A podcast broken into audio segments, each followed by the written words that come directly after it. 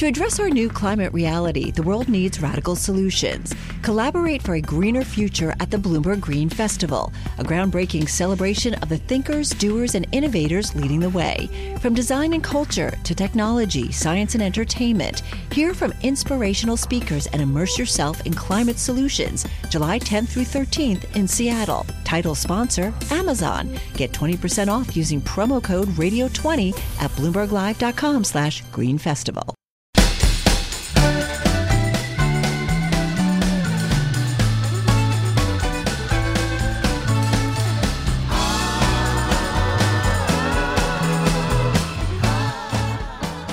Hello, and welcome to the Votes and Verdicts podcast, hosted by the litigation and policy team at Bloomberg Intelligence, the investment research arm of Bloomberg LP.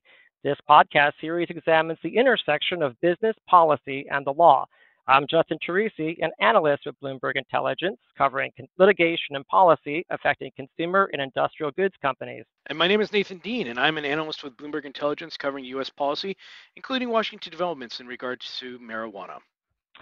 Today's podcast, which we're recording on February 8th, 2024, is focused on an issue that's been hard to ignore for the past decade, and that is the growing legalization of marijuana nationwide at the state level. As every state in the, in the union, except for four now, has legalized marijuana in some way, whether it be full adult recreational use, medicinal use, or the use of CBD, the marijuana plant compound has purported pain and sleep remedies but doesn't necessarily get you high, federal law continues to completely outlaw marijuana as a Schedule 1 drug under the Controlled Substances Act, or CSA. As we'll discuss, this paradox between state and federal law has created a host of problems for folks involved in the legal, entirely intrastate marijuana business, businesses. What are these problems, and what are the chances that landscape, whether it's through litigation efforts or policy changes out of Washington, D.C., is about to change? Joining us today to help answer some of those questions is Josh Schiller, partner at Boies Schiller and Flexner LLP, who's bringing a challenge to the CSA's prohibition of the marijuana trade. Josh is a seasoned litigator who needs no introduction in many circles, having vast experience with varied issues, and important here, constitutional law. I think it's fair to say that Boies Schiller doesn't take cases with an intent to lose, and the same can be said for Josh. Josh's constitutional experience includes important work on two issues near and dear to me, both with the successful overturning of Proposition 8 in California, granting all persons there the right to marry who they choose. And in 2015, Josh represented two individuals who faced discrimination by the Boy Scouts of America, which at the time disallowed the employment of any openly gay adult. That policy was eventually removed as a result of that litigation. Welcome to Votes and Verdicts, Josh. We're really thrilled to have you here today. Well, thank you for that very kind introduction. It's a pleasure to be with you. Yeah, absolutely. I, I think you know it, it's not often we have somebody of, of your of your great constitutional caliber on the show, and we're just so thrilled to dive into this issue today with you. That's you know growing in importance nationwide. But before we dive too too far into the nuts and bolts of the litigation itself, could you give us a little bit of background on the CSA and how it still criminalizes marijuana? I think many listeners out there might be wondering how the law has changed with the CSA as states have begun legalizing the trade. Sure. So the, the CSA is known as the Controlled Substances Act, um, which allows for the FDA to designate certain drugs uh, in different categories, Schedule 1 through Schedule 5. And depending upon the category that it's designated, um, there are different uh, regulations that apply. Um, everyone knows Schedule One. Most people don't really know what the other schedules apply to, uh, including myself. But Schedule One um, is is illicit narcotics, is how it's usually referred to, um, and and some of those drugs involve cocaine, um, methamphetamines, and um, uh, you know drugs like fentanyl, and of course marijuana. Right. So it, it seems like in many ways, with marijuana being in that bucket of Schedule One, the, the CSA seems in some ways, at least, to be kind of an analog relic in what we might call a digital world here, if that makes sense. Certainly, in the way it's applied to marijuana, and um, you know, a lot of people have read recently a letter that came out that was written in August by the the Department of uh, Human and Health Services, talking about why um, as it's applied to marijuana, and designated as a Schedule One drug, it wasn't appropriate because marijuana, um, in that letter that the government wrote at the direction of the Biden administration, and and who's ordered the the government to re-examine uh, the, the scheduling, as they call it, of marijuana. they pointed out that it has health benefits that are widely known and, and historically known, um, and that it, it is, you know, after scientific study, um, it, it has less addictive um, qualities than many of the other, if not all of the other drugs that fall within that category. And those are two reasons why it's inappropriately designated. That, that makes a lot of sense. And, you know, I, I think really, you know, another issue here, and really what the one, one that goes to the heart of the litigation you're involved with right now is that, you know, I, I think the more I've learned about this subject myself, you know, I realized I didn't really understand the effect that the CSA is having on a lot of businesses in states where marijuana might be legal. You know, and I, I know my colleague Ken Shea here has done a lot of research on this too. But you know, speaking with folks who walk into a dispensary, for example, in states where marijuana is legal, you know, this is just an example of it. But I think people might scratch their heads and say, you know, why can't these folks take credit cards? Why don't they accept credit cards? So if you could give the listeners maybe a little bit of background on how the CSA might be hamstringing these businesses, I think that'd be helpful. Sure. So because the CSA is a criminal statute, any business that facilitates a transaction involving one of these drugs on Schedule 1, for example, is violating that criminal statute and is at the threat of prosecution by the Department of Justice.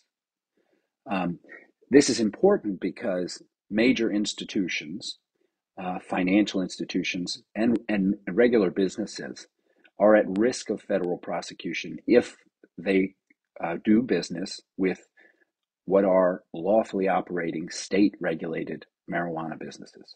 And though they so they don't because the threat of prosecution to a bank like Bank of America or a mortgage lender is so substantial that they don't take any chance. Right. In in the litigation that you're pursuing right now in Massachusetts, you know, it really seems like the plaintiffs in that case, they really run the gamut here of, you know, farmers who might be growing marijuana all the way up to the consumption side of things. If you could give us a little bit of background about the plaintiffs that you're proceeding with in this litigation, that would be great too. So, so we have a several plaintiffs who represent different aspects of small businesses operating in Massachusetts and are otherwise lawful under Massachusetts law. Um, what, what we wanted to show was an American story of entrepreneurialism, and we think that our plaintiffs represent that. Um, we have a group that farms outdoors. Um, we have a, a, a distributor, a young African American entrepreneur who's uh, been looking uh, forward to working in the business for a decade um, and went to California to learn and, t- and take training on safety and on uh, the, the, various chemical aspects of the drug. Uh, we have a very entrepreneurial woman who was a leader in the Colorado market um, and, and left that and decided to come to Massachusetts, where she's grown a business to great success and great accolades locally as a leader.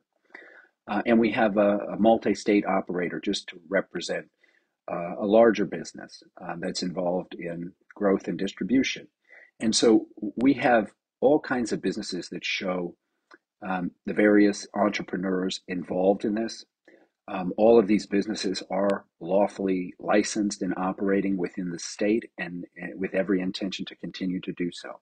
All of these businesses are negatively impacted by the discriminatory discriminatory treatment caused by the continued designation of marijuana as a criminal substance and, and, and the continued threat of enforcement.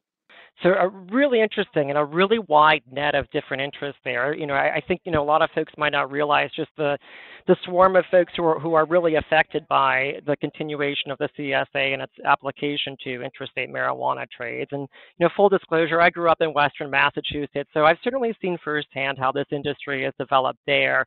Uh, you know, but as to this case, you know, if you could talk about why this forum and why right now. I mean, it certainly made sense to me when I first read your complaint, you know, why you might have chosen this place to bring the case. But, you know, I think there's also an interesting interplay here when you think about conservative judges and, you know, why right now might be the time. You know, for example, I think the Supreme Court might not be keen on the idea of marijuana legalization generally, but there's also a real states' rights, broader 10th Amendment issue kind of at play here too, right? Well, it's it's it's not the 10th Amendment that we're attacking.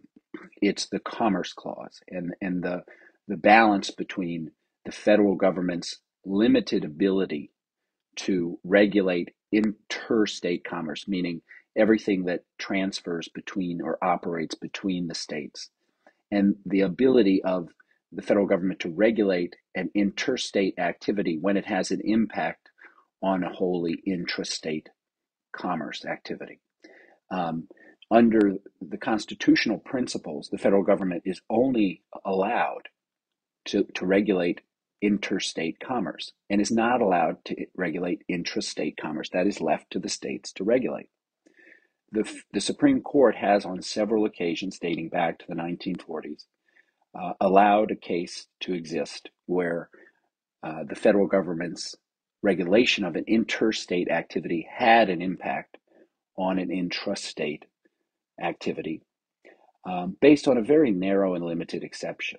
Um, now, that case is repeated a few times over the last 80 years. Um, most significantly and, and most recently, we would point out uh, against the medical marijuana industry in California in 2005 when the Supreme Court upheld the right of the federal government to shut down California's medical marijuana industry, even though uh, it was at the time uh, only sold to people who were licensed uh, in California. I believe you even had to have a, a California uh, ID in order to be licensed at the time. Um, I wasn't a customer, so I don't know, but I think I vaguely recall that. But um, you know, that case came out my first year in law school, and it was quite controversial at the time. Um, it was what I like to refer to as the last case in the war on drugs because they they went in and they seized uh, a grandmother's um, uh, home collection of, of pot plants in Oakland. Um, they prohibited a 12 year old with uh, epilepsy from from uh, getting um, some THC drops or something that they needed, and, and some of the most sympathetic plaintiffs you've ever heard of in your life. And the government right, right. literally threatened to put them in jail and or put them in jail. Now, um, the argument that the federal government put forth that um, some of the judges who are still on the court today disagreed with, most notably Justice Thomas, who's a leader of the court's conservative ideology right now, um, strongly disagreed at the time and continues in, in things that he writes and dissents to think that that decision was incorrect. But the basis for the holding in the Raich v. Gonzales case was that because it's inevitable that the medical marijuana, which is sold legally intrastate, will get into the flow of the black market for marijuana throughout the country. Um, and because the rationale behind shutting down the black market for marijuana is that the government purpose and Congress's intent behind the CSA's designation of marijuana is to eradicate all marijuana sales throughout the country because that purpose is rational and has it serves a legitimate government interest it's therefore a lawful interference with intrastate commerce now what we know is that the government did not actually shut down the medical marijuana practice right, in California. Right. What we know is that the government may have had that rational and legitimate intent at the time, but since then we know they haven't continued to exercise that policy. And that's the reason we've drafted a, a complaint to explain that based on the government's actions, their policy is no longer to eradicate marijuana sales throughout the country. Right, I, I think that's definitely true, and we'll discuss the, the government's response and motion to dismiss for your complaint in just a bit. But I, I think that's that's definitely you know the the case, and you know I'm glad you pronounced Raich before I did because I was thinking about what the proper pronunciation would be there myself. I, I might not have it right, but okay. Well, we'll go with Raich. We'll go with Raich. That sounds good. So, um, but yeah, I, I think you know on that point, you know, the government's enforcement or lack thereof we've seen since 2005 and up through today too you know, I, I think that's one of the factors you really point out as a reason for this to kind of be reconsidered by the courts. And, you know, I, I don't know if you'd like to go into it a little bit deeper, but, you know, I, also your arguments that were made at the time of Raich about marijuana being this fungible crop in some ways, the same way that you might look at wheat or something else. And that's just not the case anymore.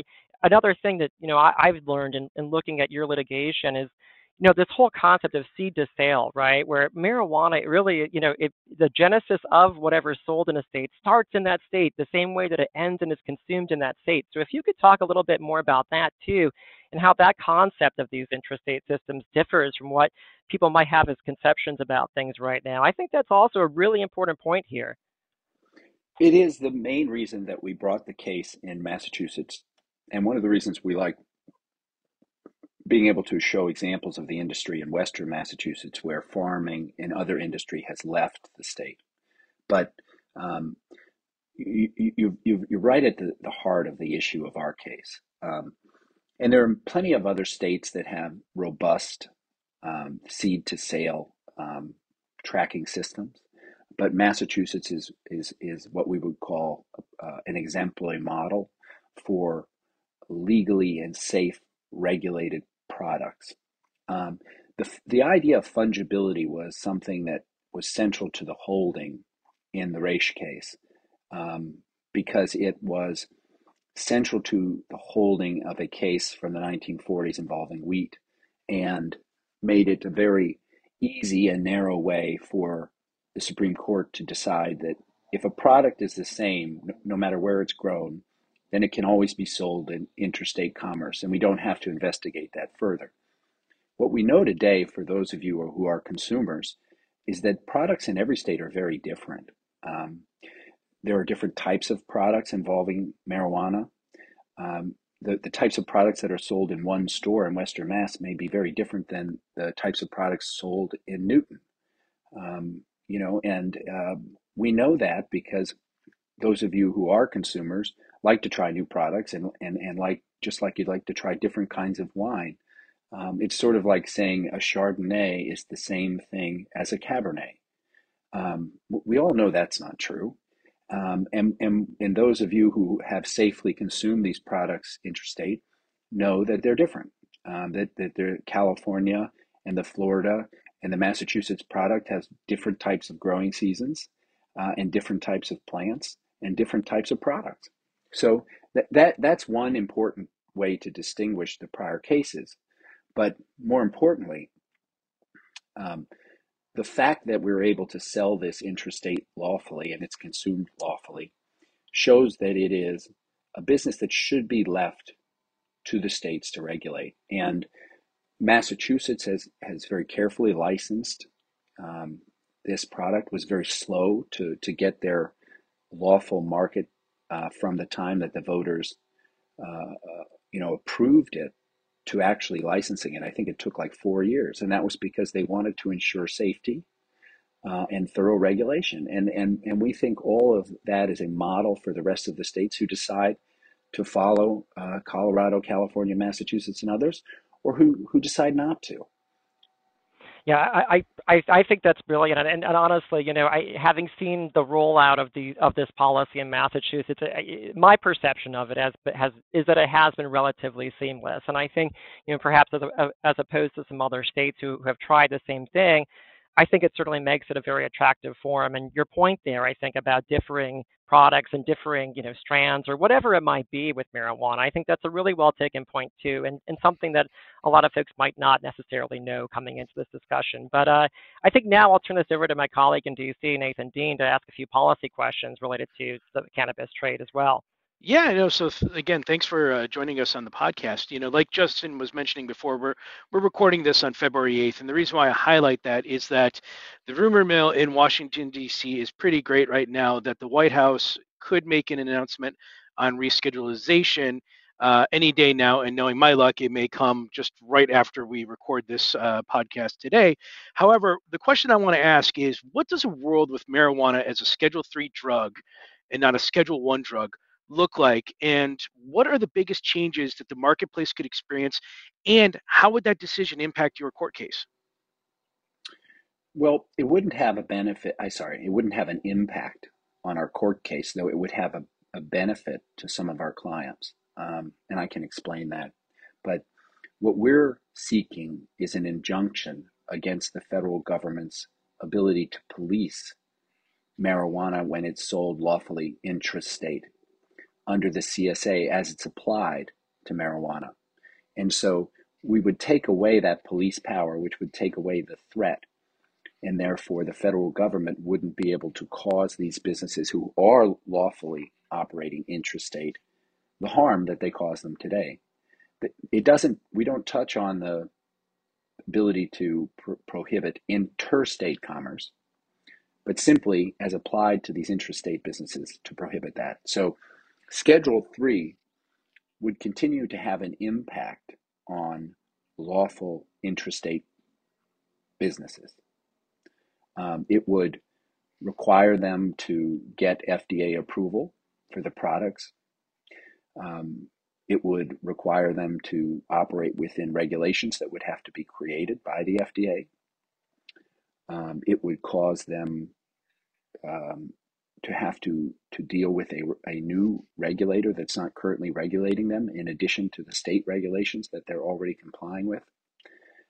And the only benefit which it would be enormous but the only benefit from that rescheduling as opposed to descheduling which a lot of people in the industry advocate for is that it would remove the the discriminatory tax treatment under 280e which treats these businesses as illegal uh, drug dealers and taxes them based on their revenue and doesn't allow them to take deductions.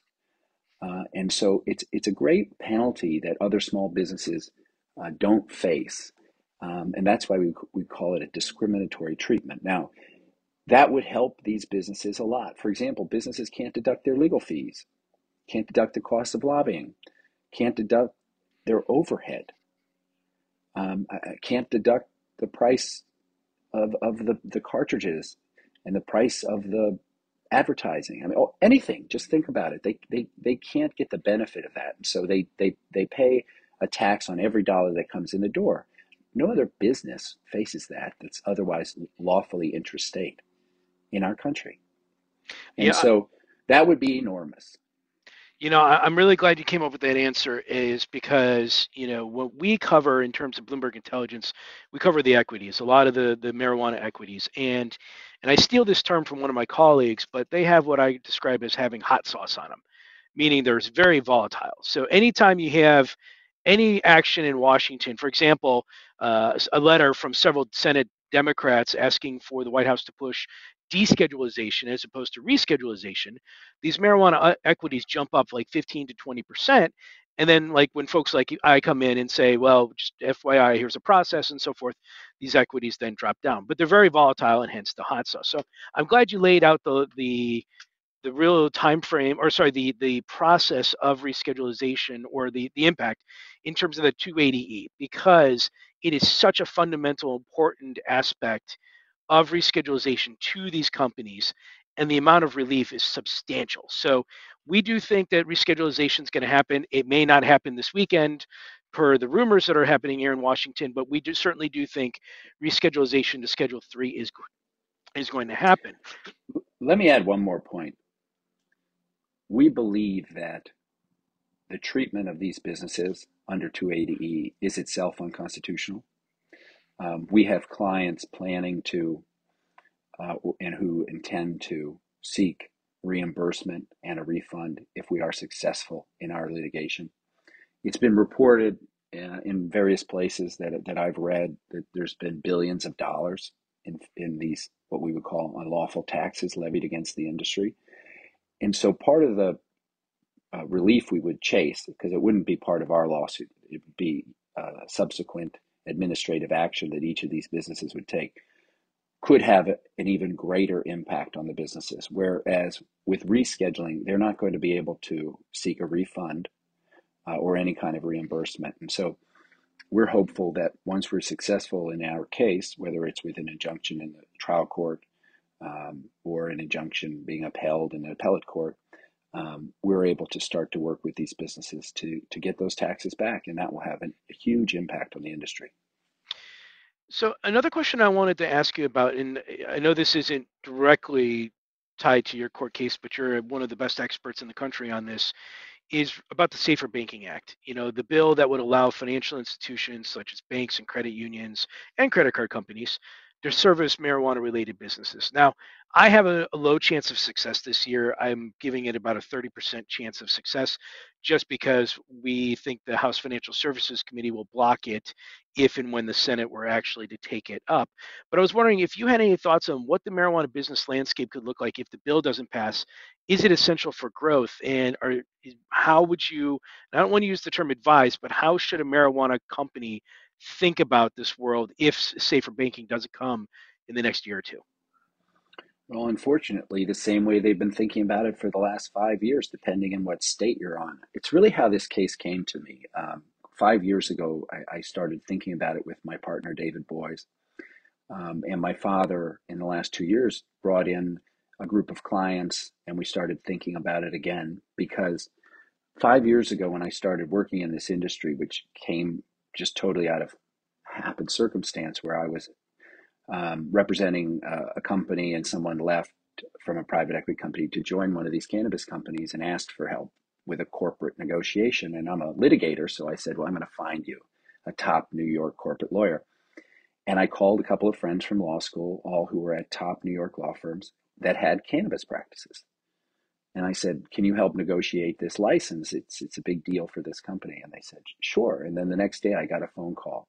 It said, "Well, they're in America. We only are allowed to help Canadian companies." And I said, "What?" And this happened three or four times in a row. So I said, "Well, okay, I'm going to give up on that. I'm just going to do it myself." And I helped this company negotiate a license. It was a lot of fun but um, it didn't make a lot of sense to me that that's what had to happen. And and you know, I, I, when I got to know the the principals at that company, they they were telling me, um, you know, because I invested in one of the companies, and they said it's right around the corner. Everything is right around the corner. Legalization is coming. Safe banking is coming, and and everything has been coming right around the corner for about seven years. And so when these the the when a group approached us um, or when we've had discussions with various people in the industry in the last year and a half, they said we can't rely on that anymore. Um, and and we even know that even with these important, thoughtful steps that the government is taking, which I would point out undermine the, the policy rationale to eradicate marijuana throughout the country. Just to revisit that, but but with these important states, which we encourage, there's still not going to be the same kind of relief that descheduling or the relief that our lawsuit, if, if the injunction is issued, w- would provide the industry, which would be complete relief for lawful intrastate businesses from federal oversight. And so um, we think that the, the lawsuit is necessary because these steps are interim steps and may or may not happen. We also think, given the ideology and, and, and, the history of what the current Speaker of the House has said about the marijuana industry, which he's completely against, really eliminates any chance of safe banking success in, in my subjective view. Yeah, I, I tend to agree as well. I mean, and just for the folks who are listening, if we do have any marijuana uh, equity investors, you know, we at BI have three major catalysts that we think these hot sauce stocks, if you will, could show some movement. The first is the announcement when they go to Schedule 3 as opposed to Schedule 1, which I think can come in the next few months. Secondly, there will be a proposal as part of that that will then have to go through the proposal comment period. So you may have some catalysts and see some positive headlines there. And then when it comes to the Safer Banking Act, I do think Senator Schumer is going to try and get this to a full vote. He loves doing stuff around April 20th for this, so don't be surprised if you see a, a positive catalyst there. But again, thank you, Josh, for the time, and I'm going to kick it back to Justin. My pleasure. Yeah, definitely. And so, uh, you know, turning back to the case for just a moment, Josh, you know, I, I, I, should mention for listeners out there who probably want to keep an eye on this that the case is captioned as Canna Provisions at all versus the United States. It's filed in the Western District of Massachusetts. But Josh, I was really interested by the government's dismiss- dismissal bid on the case too, and would love to hear your thoughts. I mean, I, I've heard from a few people in discussing the case that, you know, their concern is that maybe there's a slippery slope argument here, right? Well, if the government, you know, says, hey, you know, we're not going to apply the CSA to marijuana, or if the mar- if the CSA is unconstitutional. What happens next with other perhaps harder drugs, right? We're seeing things like psilocybin or magic mushrooms legalized in states like Oregon and, and Colorado. You know, so why doesn't that kind of shake that up? And you know, is that is the CSA necessary when states are already kind of regulating those harder drugs? How does that all kind of mix together with this slippery slope kind of argument? Sure. So our lawsuit is narrowly tailored at the application of the CSA to police marijuana as a Schedule One drug, and, and not at the CSA itself. We're not seeking to challenge the statute as if on its face, um, and what we are doing, and what the government has already done for us, helpfully, is distinguish marijuana from these other drugs. Now, I don't really see any validity to a slippery slope argument. It wasn't really in the motion to dismiss. They may bring it up at summary judgment. You know, in a motion to dismiss, they're required to, the judge is required to, to look at the facts as pled as true. And the only argument to dismiss the case is even if the facts are taken as true, you, you objectively can't meet uh, the necessary standards for potentially succeeding on your claim. There's, it's not plausible that you could succeed under the Iqbal standard. Now, they've taken some some interesting and clever ways to attack us, but um, you know, raising factual issues in response to um, on a motion to dismiss in response to a complaint doesn't work and shouldn't work. Um, right. So slippery slope type arguments don't work. Talking about other states don't work. They have to challenge what we've pled. Right. And we right. all we, we all we've we've we've made a, a very clear case as to why the, the the the policy is no longer consistent with what the previous policy was. In fact, there is no consistency to the policy at all, and therefore it's no longer rational, and therefore it's not legitimate, and therefore it doesn't meet the Supreme Court's test. Right, Make, makes sense. And I think you know, uh, speaking of the the ways that they have decided to attack your lawsuit, you know, I, I found it really striking how they took this position that you know, well, banks might not want to do business with a marijuana, you know, retailer or marijuana grower, and you know, while all of these, you know, organizations might not want to do any business with with folks in the cannabis trade, that's really a third-party decision, and not not the CSA that's mandating that. So that this is the wrong lawsuit with the wrong defendant. How do you kind of approach that argument by the government there? Oh, it's clever. Um, the the the truth, though, as we've pled in our complaint and as we'll demonstrate in our opposition, is that it's the threat of prosecution from the federal government that is causing these businesses not to do business. It's what's preventing our clients from obtaining loans, mortgages, insurance policies in the same way that everybody else does. And while they're able to operate, they're, they're discriminated against as a direct result of the federal government's threat of prosecution. Right, right, and I'm, I'm I'm sure you would agree with the notion too that you know even even if the government hasn't necessarily taken steps to enforce provisions of the CSA in recent years, that that threat still exists, right? I think that's exactly absolutely you know A- absolutely. right, right, yeah. Yeah, I, and I think that that really goes to the heart of it. I think it's it's a tough argument to say in many ways that well, you know, this could happen, you know, this could not happen, but because it's not happening, there's there's really not not a claim to be made. And it seems like that's kind of how it's been wrapped and presented with a bow in the in the motion to dismiss. So, yeah, I, if there's anything else from the, the motion to dismiss that you kind of want to comment on, you know, please feel free. But I think those two two issues really stood out to me on my end. No, we, we expected them to file a motion to dismiss. We expect to prevail on the motion to dismiss. Um, the, the, the argument uh, that our clients are injured is well demonstrated in the complaint, and, and it's a fact that's well known in the industry. Um, it's also true that if the federal government's power to police the industry was removed, that those impediments wouldn't exist anymore. Um, and, and, and, you know, this is a case that's appropriate for summary judgment, where the government can make its case for eradication in a clear way. I think they're going to have trouble doing that, in particular in light of, for example, what the Biden administration has done, which is inconsistent with the Bush administration's policy. And they're going to have to explain that. But that's a factual issue to introduce through expert testimony or citing to uh, enforcement or, or giving examples as to why there is a rational policy. Justice Thomas doesn't think there is. He's called it half in, half out. Um, and, and because it has a discriminatory impact, you know, it's going to be scrutinized by by the, the district court trial judge, and, and we look forward to having that fight on the merits. Right, and I think I think talking about that fight, and you know that, that kind of leads into the next question too, which is you know what is the the million dollar question, or maybe the multi million dollar question in this case. But but Josh, what do you see for as the the end goal for this litigation? Do you does this move up to the First Circuit? Does this maybe move to the Supreme Court? And you know what's the goal, and what do you think the timeline looks like on something like that too? Well, we hope to win an injunction in you know based based on what I would expect to be a summary judgment argument um, from the district court, and that could happen as soon as this year, um, depending on timing and, and how the motion to dismiss is handled. But it should be fully briefed by April, and we could have a hearing on 420 for for for, uh, for all for all for all purposes.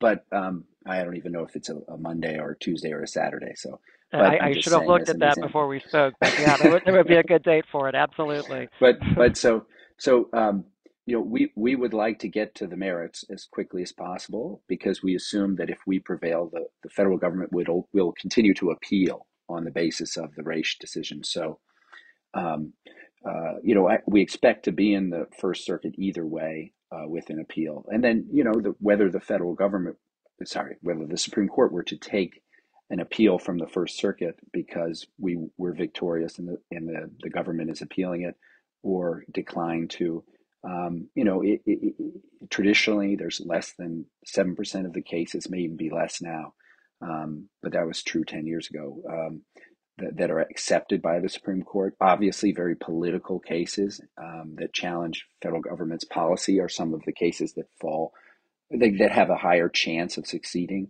We know that the Supreme Court would likely be quite interested in this case because of the um, majority of conservatives and the fact that it one of them is has been a dissenter in the previous cases consistently. Right, right. Um, but but you know w- we would be very happy to win an injunction in the trial court and for the federal government to realize that that's consistent with its current policy, and you know the case can be over there as far as we're concerned. But right, I have right. no expectation for that to happen. Right, right. Like, likely not, likely not. But there's something to be said for wishful thinking there. Um, Josh, so as we start closing a little bit, you know, in grand votes and verdicts tradition, I've got to ask you now the same question we've really posed to all of our guests that we've had on, and, and that is, if you were stranded on a desert island, what what are three pieces of music that you want to have along with you? Well, I love that question, and and and because I have um, an eclectic taste of music, I'm going to give you three examples. One would be um, OutKast's album ATLiens, uh, which was really one of the best albums in the 1990s. Um, the second would be the Red Hot Chili Peppers Californication, uh, which got me personally back into rock and roll after That's a good one. A decade yeah. of listening to rap. Absolutely. I wanted to go with a cello piece because I was a cellist as a kid, but I thought I never get tired of uh, uh, Miles Davis kind of blue. I think you can just listen to that almost endlessly and always find something new to hear. Very uh, true. so that, those would be my choices. That, that that's great, and I've got to say, you know, mentioning OutKast, that brings me back. Not to date myself, but that brings me back to, uh, uh, you know, college spring break for sure, and ironically, probably in Jamaica as well. So I'm glad you mentioned it. and, and just to add that our colleague Elliot Stein has a Spotify where he will put your uh, your choices into a Spotify uh, playlist. So we will. Uh, well, maybe when sure. you can shoot that over to me. I would. Yep, I would sounds good. absolutely. Uh, so, Josh, you know, thanks again for, for joining us today. I think this is really fascinating litigation. We appreciate the time you know, you, you've taken to discuss it here. You know, we'll we'll certainly be watching the case to see how it plays out.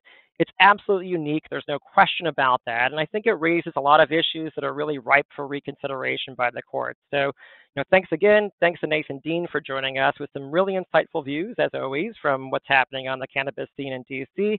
And last but certainly not least, thank you to the listener for tuning in.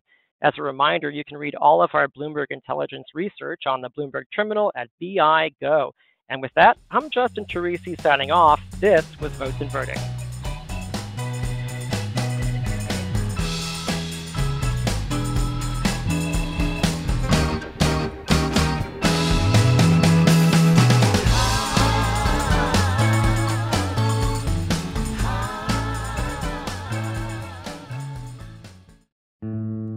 Osage County, Oklahoma is getting a lot of attention right now. It's the setting of Martin Scorsese's latest film, Killers of the Flower Moon. The movie is based on a book about the 1920s Osage murders, when white men poured into Osage County and killed Osage people for their oil wealth. I'm Rachel Adams Heard, the host of In Trust, a podcast from Bloomberg and iHeartMedia.